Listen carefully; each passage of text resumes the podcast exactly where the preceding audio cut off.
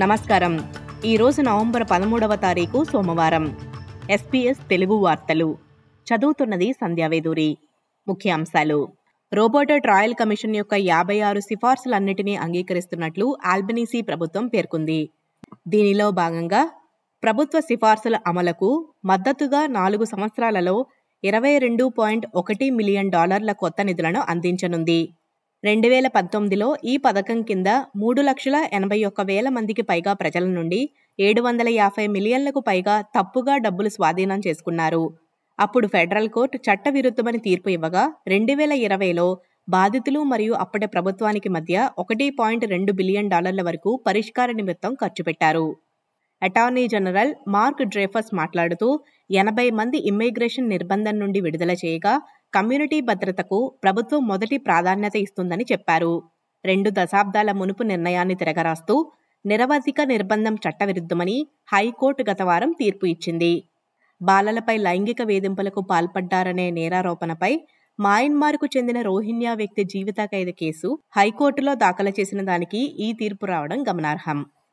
Israel మరియు Hamas మధ్య తీవ్రతరమైన పోరాటం కొనసాగుతుండటంతో గాజాలోని ముప్పై ఆరు ఆసుపత్రులలో ఇరవై పనిచేయటం లేదని యునైటెడ్ నేషన్స్ హ్యుమానిటేరియన్ ఏజెన్సీ హెచ్చరించింది.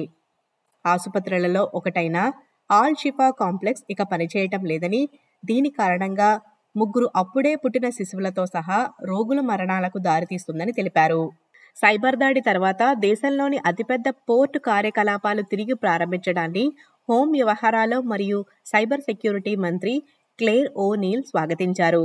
డీపీ వరల్డ్ ఆస్ట్రేలియా గత శుక్రవారం నాడు సైబర్ ఉల్లంఘనను గుర్తించిన తర్వాత సిడ్నీ మెల్బర్న్ బ్రిస్బెయిన్ మరియు ఫ్రీమాంటిల్ పోర్టులో కార్యకలాపాలను మూసివేశారు. కార్గో మరియు కంటైనర్లు మధ్యలో చిక్కుకుపోయాయని తెలిపారు. ఈ దాడి వెనుక ఎవరు ఉన్నారనేది ఇంకా స్పష్టంగా తెలియరాలేదు కానీ అయితే ఈ నష్టం కంపెనీపై పెద్ద ప్రభావం చూపలేదని విశ్వసిస్తోంది. ఆప్టస్ ఔటేజీ అంతరాయంపై ఈ వారంలో విచారణలు ప్రారంభమవుతాయి. దీని కారణంగా మిలియన్ల మంది కస్టమర్లు ఫోన్ మరియు ఇంటర్నెట్ను చాలా గంటల సేపు యాక్సెస్ చేయలేకపోయారు. Green senator Sarah Hanson Young సంస్థ యొక్క సీఈఓ కెలీ బేయర్ రోస్మెరెన్ ఈ శుక్రవారం నాడు విచారణకు హాజరవుతారని చెప్పారు. ఆస్ట్రేలియాలో అతిపెద్ద బ్యాంకులలో ఒకటైన ఏఎన్జెడ్ రికార్డు స్థాయిలో ఏడు బిలియన్ డాలర్ల లాభాలను నమోదు చేసుకుంది. ఇక క్రికెట్లో ఇండియా నెదర్లాండ్స్కి జరిగిన మ్యాచ్లో ఇండియా నూట అరవై పరుగుల తేడాతో విజయం సాధించి సెమీఫైనల్స్కు సిద్ధమైంది. శ్రేయాస్ అయ్యర్ మరియు కేఎల్ రాహుల్ ఇద్దరూ సెంచరీలు చేయగా మొత్తం టీమిండియా నాలుగు వందల పది పరుగులు చేసింది. బెంగళూరులో జరిగిన ఈ మ్యాచ్ ఆదివారం నాడు దీపావళి కానుకగా తొమ్మిదవ విజయాన్ని సాధించింది. ఈ వార్తలు ఇంతటితో సమాప్తం. మీరు వింటున్నారు ఎస్పీఎస్ తెలుగు.